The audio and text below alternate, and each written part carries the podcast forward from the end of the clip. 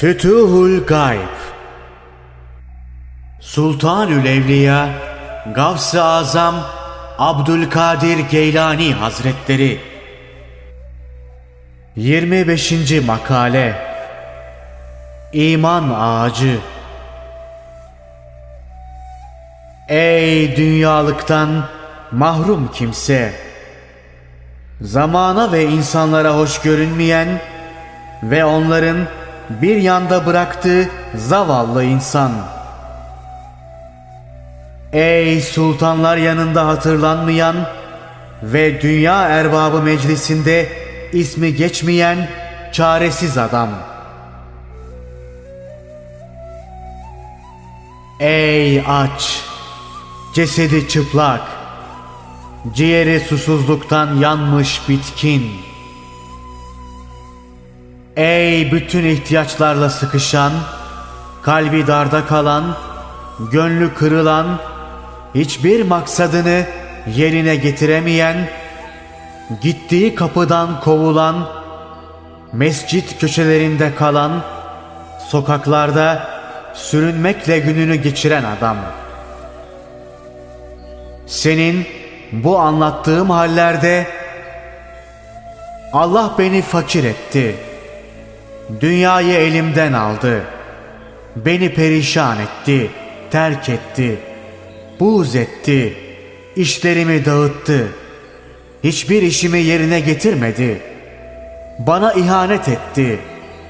Dünyalık olarak yeter derecede mal vermedi.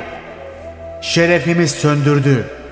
Padişahlar katında, arkadaşlarım arasında beni yükseltmedi. Halbuki başkalarına bol nimetler verdi. Günleri geceleri o nimetler içinde geçer oldu. Halbuki hepimiz de Müslümanız. Babamız Adem, anamız Havva. Ben böyle olayım da onlar niçin öyle olsun? Gibi sözler sakın senin ağzından çıkmasın. Senin bulunduğun hali anlatalım. Bir defa Allahü Teala'nın seni bu halde bırakması bir hikmeti icabıdır. Çünkü senin yaratılışında bir hürlük vardır. Allah tarafından sana sabır, rıza, muvafakat verilmişti ki bunlar en büyük nimetlerdir. Aynı zamanda iman, ilim, tevhid nurları sende vardır. İman ağacın daha eskimemiştir. Tohumları ve fidanları henüz çürümemiştir. Kuvvetlidir, yaprağı boldur. Her gün dal asmakta, gölgelik vermekte, ayrı ayrı yönlerden büyümekte ve meyve vermektedir. Senin çalıyla, değnekle onu muhafaza etmene, büyütmene, beklemene lüzum yoktur. Allah sana dünya işlerinde az fakat rahat edeceğin şeyleri verdi.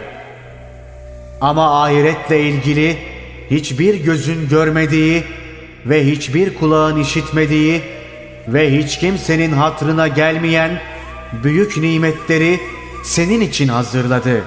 Bunları orada sana çok bol olarak ihsan buyuracaktır. Ayet Hiçbir nefs kendileri için öteki alemde hazırlananların neler olduğunu bilmez. Halbuki onları gayet mesrur edici şeylerdir. Yaptıklarına mükafat verilir.